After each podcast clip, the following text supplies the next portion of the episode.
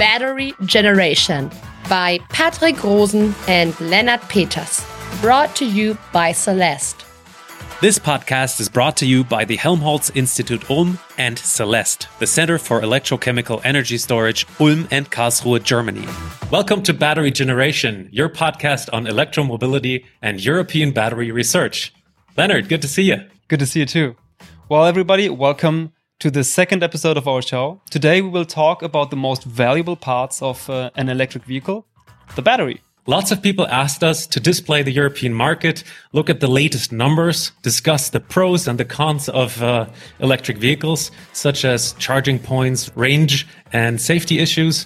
And of course, we cover the materials, the new cell concepts and chemistries, and recycling of batteries. And before we start, if you guys like what you hear, make sure to subscribe, ring the bell, and give us a thumbs up.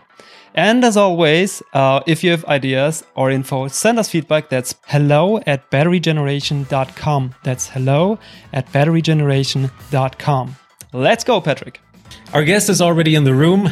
It is uh, Professor Dr. Maximilian Fichtner. He's a German professor for solid state chemistry at the University of Ulm. He's the director of the Helmholtz Institute Ulm. He's the spokesman for the research platform CELEST and also for Polis Cluster of Excellence. That's post lithium storage. Good morning, Professor. Good morning, everybody.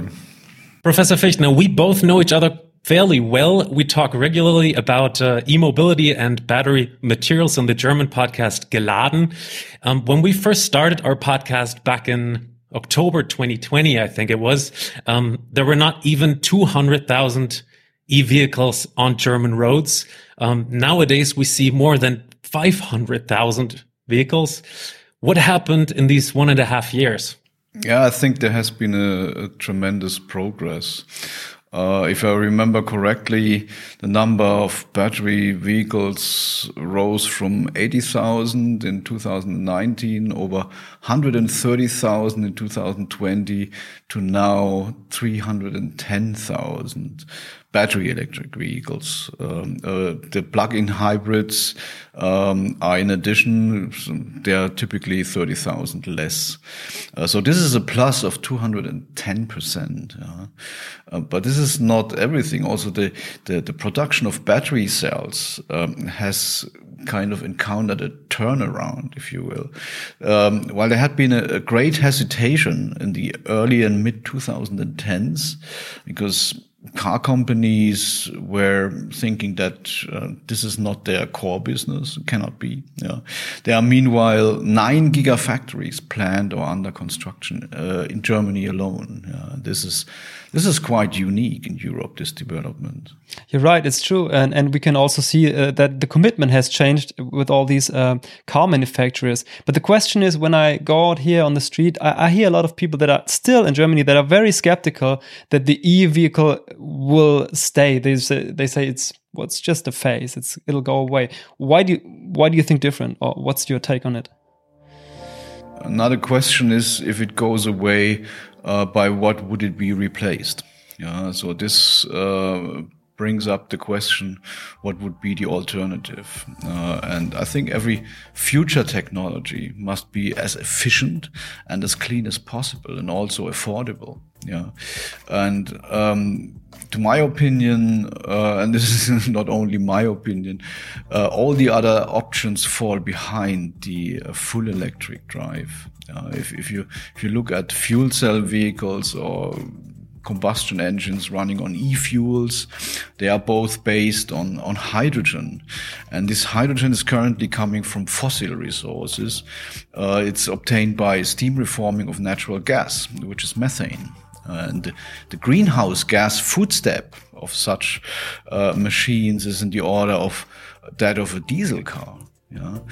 And um, I know that there have been concerns about the lithium technology because it needs uh, metals such as nickel or cobalt. Especially cobalt uh, was heavily criticized in the last years. Uh, but the cobalt content has been lowered every year in a battery. And, and the first car fleets are already running without cobalt. And uh, of course, it, it is clear that the entire concept will only work if the materials are becoming part of a circular economy. Yes, yeah. we, will talk about this, uh, Professor Fichtner. Let's first of all talk about the personal choice. Um, why people uh, hesitate right now in purchasing an own vehicle. Uh, I brought a graphic uh, from three years ago with me. It says uh, more than 40% of the people um, that decide against an all electric vehicle say the range is um, still not enough. Then there's another 40% saying it's too expensive, um, no place to charge. And um, there's also um, reasons for the overall battery life is too short, the reliability is not enough, um, safety issues. Nowadays, many people say the range is acceptable, but nevertheless, um, um, how far do I get with a fully charged electric vehicle? What what are the current ranges of these EVs? Uh, yeah. Meanwhile, you decide uh, the range by your purse. Yeah. Um, depends on, on which kind of battery you buy with your car and which uh, car you buy. Uh, if you are in the upper segment, uh, let's say in the range where, where hydrogen cars are also found, uh, you have driving ranges of 800 kilometers. Uh, this is um, not not out of sight. And uh, what I notice is um, that Many of these arguments have been true or were true uh, a while ago, maybe five to ten years ago. There was this range anxiety and people were concerned about the safety, yeah, sure. and and all these issues. And um, this is one of the reasons why I, I'm glad that we have such podcasts now, because I think as a scientist, um, we haven't done a very good job in the past because we, we were so glad and, and happy about our, our results, um, that we kind of forgot uh, to communicate this to the public. Yeah, uh, just two numbers. In the last ten years, the battery price fell by ninety percent. At the same time, the capacity doubled. Yeah. And this is something which is often not known, and uh, people are still uh, in these discussions of the early 2010s. Do you think this is a trend that will continue? Uh, because this is those are those numbers are really really impressive. I mean, if this will continue, I think in a couple of years it will be a no-brainer which car to buy. Yeah, um, I mean we can. Uh, certainly yes. okay. brief. Um, uh, we, we, can discuss that in detail, if you will. Uh, what what is already, uh, I would say, in, in in the in the in the industrial development phase or, or in the pre-production. Um, I don't know whether we want to do that now. If not, we can we can do it do it later. Professor Fichtner, um, just quickly summarize. What do you think? Um, is a real reason nowadays to not buy an electric vehicle? Yeah, if people are afraid uh, of things like driving range too short or um, some people also think that they always catch fire under certain circumstances, which is which can happen, but happen, happens much more seldom that than than than with combustion engine driven cars. Yeah, uh, from the statistics, but I think people are afraid to to change uh, um, to this technology, which is not known by them. Yeah, and also uh, many people don't want to change their habits. I think this is another important issue. I mean, is it a reason, a real reason that you have to charge this vehicle maybe once a week? Is it harder in general than to you know visit a gas station? Let, let me give you an example, Patrick, because I think it's a good good question. Because I've been talking with my uh, sister recently because we're pooling a car and it's it's phasing out. So we were thinking about okay, if we're gonna buy, um, maybe we'll go electric, and um, then there's actually the the issue like if you can't if you don't have a charging point at home you'll Absolutely. need to park it somewhere and then go back three hours later to repark it those kind of issues where do you, where do you think do we stand currently because yeah the car needs the backup yeah, system. as as you as you mentioned, there are big differences. If you if you have a, a wall box at home, yeah, you park your car, plug in uh, um, your your your wall box, and and then uh, go for sleep or, or dinner or whatsoever, and your your charging time where you wait is zero virtually or one or one minute or so yeah because it uh, does it alone. Uh, if you if you have to charge it somewhere it depends very much uh, on the kind of charging station that you have yeah. And if if you go to a fast charger supercharger um, this can be really fast. Yeah, it, it goes in, in, in 15 minutes or so. Yeah, 15, 20 minutes. Um, and this is not uh, so critical. Uh, just a little story about that. A colleague of mine here um, uh, drives a Tesla Model 3 and um, he went to a conference in Copenhagen with it. And I asked him, how did you do that? Uh, and he said, okay, he, he rode with the charged uh, machine um, over the Rhineland and, and then stopped somewhere at a supercharger of Tesla. And, and when when when when he when he sorted in in this parking lot, uh, the the car already opened the flap, and he just had to plug in the cable, and then went for a coffee. So you, you don't have to wait in a line, yeah, and wait until the colleague in front of you uh, has prepared two latte macchiatos for the customer, and so, so, so, you you're, you're, just going to the coffee. And he he said he was having a coffee and a croissant, and then uh, his his charging app uh, uh, made noise because he he was already uh, finished and blocked uh, the, the charging station, and that uh, this is something where you have to pay fee in addition. Um, and and and this this was after 20 minutes. So.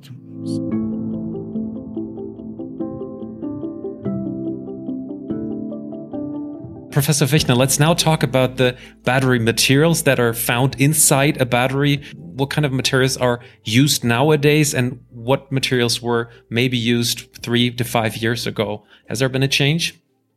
Uh, there, there has been a big change. I would say this is even how we say in Germany, a Materialdämmerung, uh, kind of a dawn. A dawning of, of new materials. Um, it's a dawn of materials, yeah. yeah. Uh, or twilight of materials, depending on how you look at it. Um, yeah, um, um, maybe a look in the back. The first lithium ion batteries, which were sold in the early 1990s, um, had um, a positive electrode which was made entirely of cobalt oxide.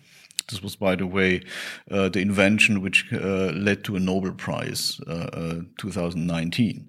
And, and, this is a, this is a, this is a material which looks like a shelf, and in these spaces of the shelf you can sort in the lithium. So, uh, but soon after that, it uh, became clear that cobalt is not a very optimal material. So already in the 90s, efforts started uh, to replace cobalt because it's very expensive, it's toxic, and uh, in the last years, also other issues came up like uh, child labor in Congo, etc.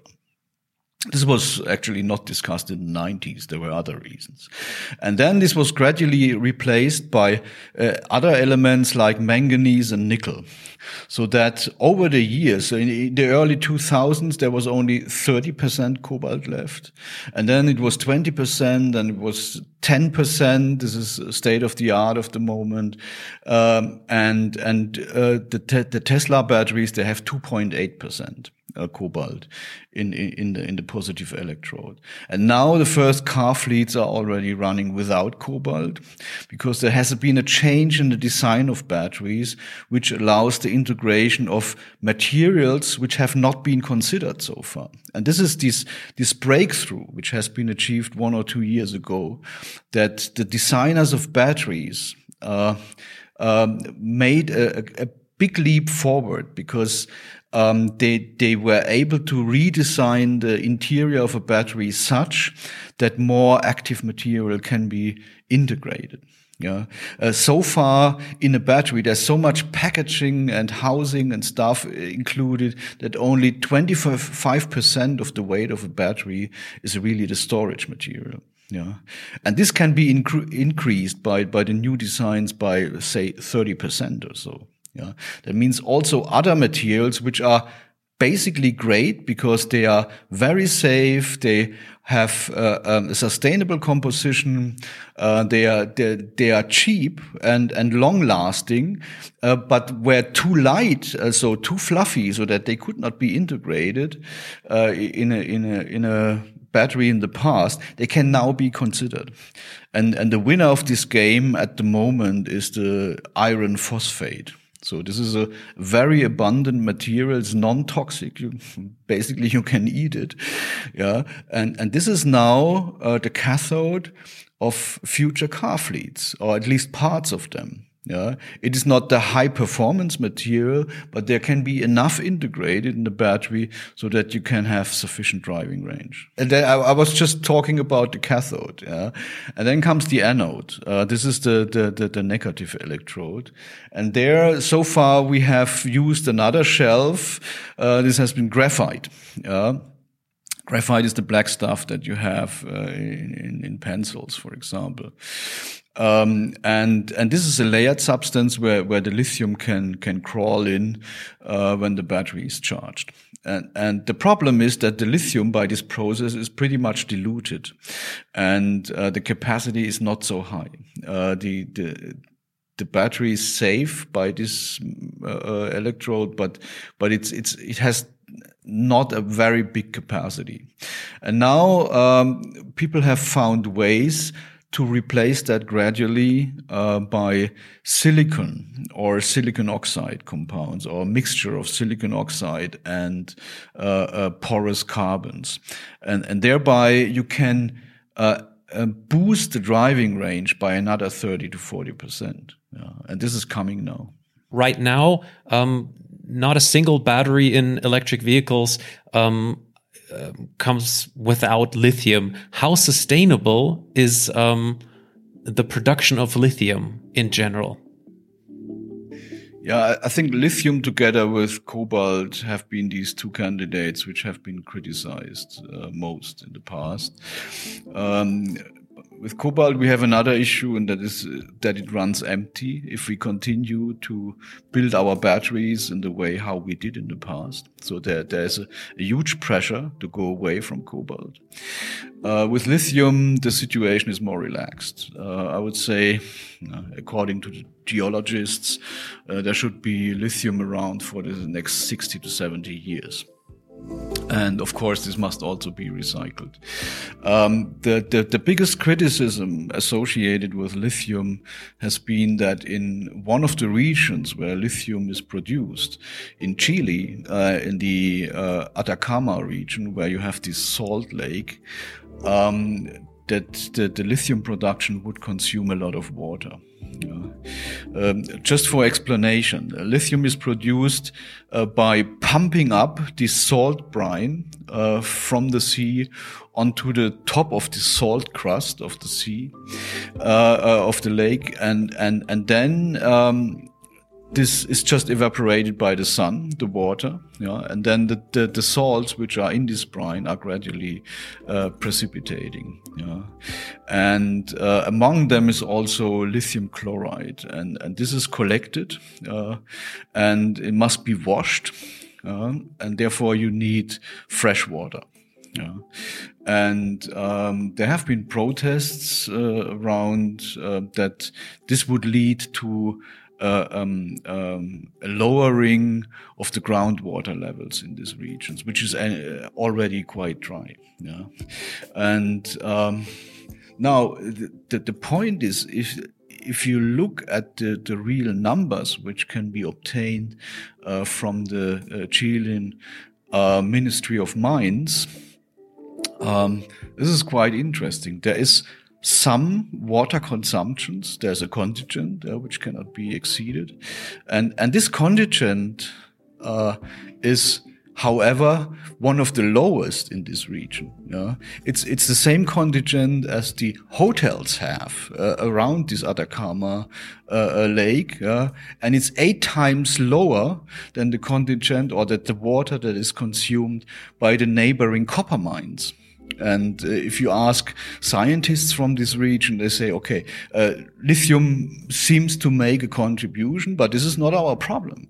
They say our problem is uh, named Chuquicamata, and this is one of the biggest copper mines in the world, and it produces 80 million tons of washed uh, uh, uh, copper ore every year. Yeah. And this is the, the biggest problem. And if you look at the groundwater levels, they are in, in, indeed uh, sinking, yeah, but since the 1960s, yeah, when, when this copper production started.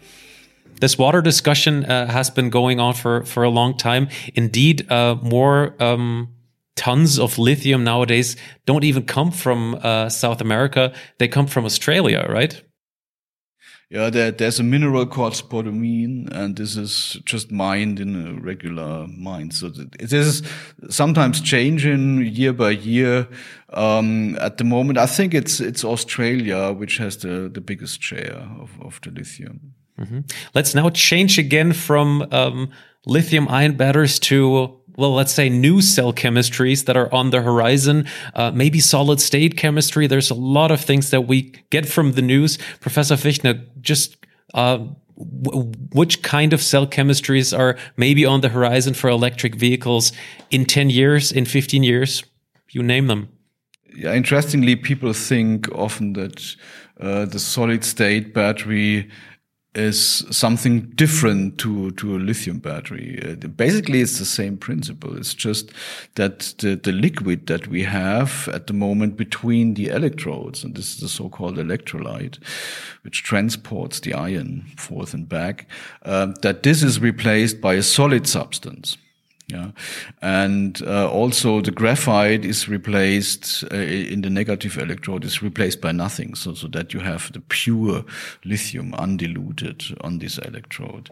Um, I think there has been uh, a lot of progress. Um, uh, year over year, you hear or read that uh, um, milestones have been reached, for example, by QuantumScape, which collaborates with Volkswagen, but also by other companies. So it, it looks a little bit as if they could be market ready in two or three years. Yeah. Um, whether or not they will be integrated in a car from the first moment on, I don't know yeah, we, we, will see because this is another uh, issue um, to to to change this entire system. And what would you say? What are the advantages of this um, solid state battery? Is there even higher ranges to expect? Yeah, so so so typically people expect uh, thirty to forty percent higher driving range. Yeah. And this is because in the negative electrode, this uh, voluminous uh, graphite is replaced um, or is, is just not used anymore and, and lithium metal is used directly. So you, there you have the undiluted metal, if you will, and this saves you a lot of space and weight. And this is why you get more active material into the battery.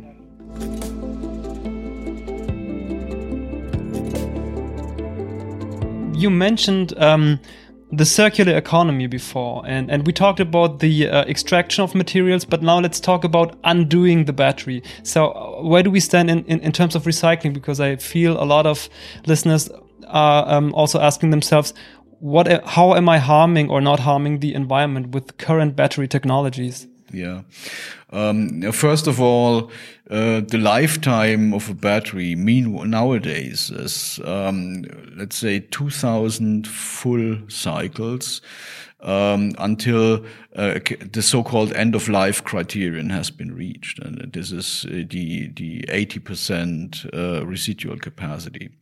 2,000 cycles of a 400 kilometer driving range battery means eight 800,000 kilometers. Yeah. And then there may be even a so-called second life where, where, where you, you take the battery out of the car and install it in a wind park or, or, or for, for photovoltaics Um, and there, the conditions are not so harsh compared to, to a car, and they can live another 10 years or so. So, uh, the majority of the, of the, uh, batteries are expected to come back to the recycling, let's say from the mid 2030s uh, on. Uh, 2035, 2040. There will be this gold rush uh, with recycling. Um, at the moment, of course, batteries are recycled already uh, uh, by the classical way, uh, and this is uh, if, if if you if you bring bring a battery to the recycle, which you please do. Um, then the battery is collected, it's shredded, yeah, and and the parts are um, are, are brought to a big furnace where they are molten, and then you get a big block of molten metal out of that. Uh, this contains all the heavy metals, iron, nickel, cobalt, manganese, copper, yeah. And, and then there is a, a slag, and this slag contains the, the, the light metals such as aluminum uh, and lithium. Uh, and, and then you do the, the, the, reprocessing to recycle that stuff.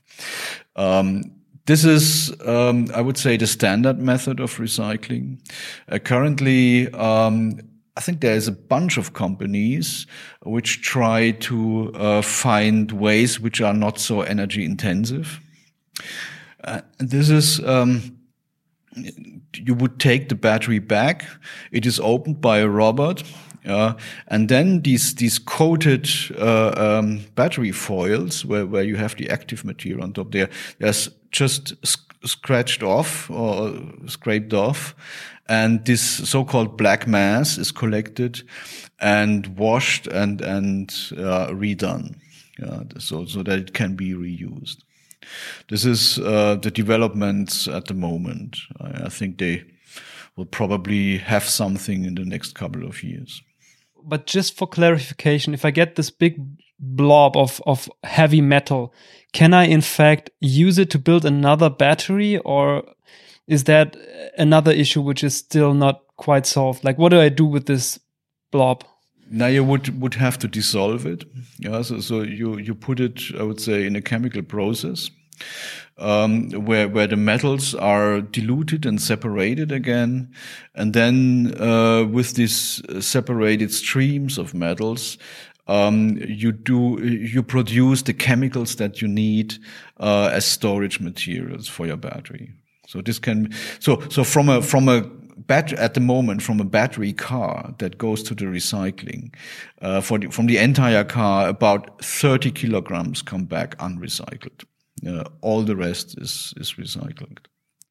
I think these sustainable uh, sustainability issues become more and more important to people that want to purchase an electric vehicle. Last question for you, uh, Professor Fichtner: um, Do we even have enough green electricity energy for feeding our future electric vehicles?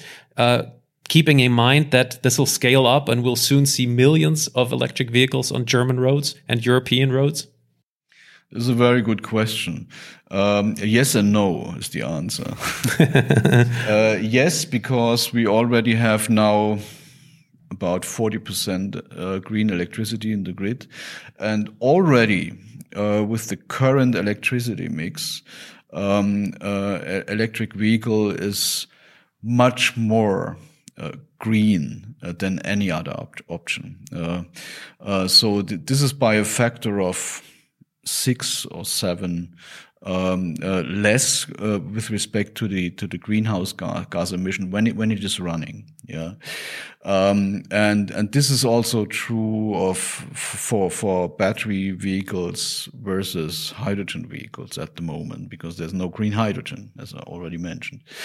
Um, so this is true at the moment. So you have an immediate greenhouse gas effect when you uh, when when you start driving an electric vehicle, and of course it would be much better if in the future green electricity is used in in in the uh, production of the materials for for the um, for the battery and the rest of the car, on the production of the cells of the batteries. Yeah, and if we if we get there and to my knowledge, more or less all the, the, the planned gigafactory plan to use at least a, a big part uh, uh, of their electricity consumption coming from from green green electricity and if if this is realized uh, then we are tr tremendously better than any other option at the moment Okay. So thank you very much for your time, Professor Fichtner. I hope this podcast could contribute to debunking these myths about electric vehicles. Thank you very much for these insights you provided. With all the changes going on in the material field, um, if I want to help the environment and I'm thinking about getting a new car, should I buy now or should I just wait like a little longer because so much is currently changing? what would you advise me? This is the same question people posed themselves in the 1910s or 1920s, uh, whether they should buy such a vehicle now or later. Um, from my own experience, driving an electric car is fun. Yeah, uh, it it it is great because it's silent. It's it's it's it's brute uh, when when you accelerate and and and then you can can flow over over the hills and streets. Uh, this is this is a great feeling, and if you want to have it, buy it now, maybe. okay. Right. Thank you so much, Professor. Dear listeners, if you want to support us, hit the subscribe button in your podcast app and give us a like. And as always, if you know any industry experts that you think we should talk to, um, give us a call, um, write us an email at hello at batterygeneration.com. That's hello at batterygeneration.com. Or send us a message via Twitter on CELEST18 or Helmholtz Ulm. Thank you so much, Professor Fichtner, for your time. See you later. Bye bye. Thank Ciao. you. Bye bye. This podcast is also supported by the Karlsruhe Institute of Technology, Ulm University, the German Aerospace Center, and the Center for Solar Energy and Hydrogen Research Baden-Württemberg.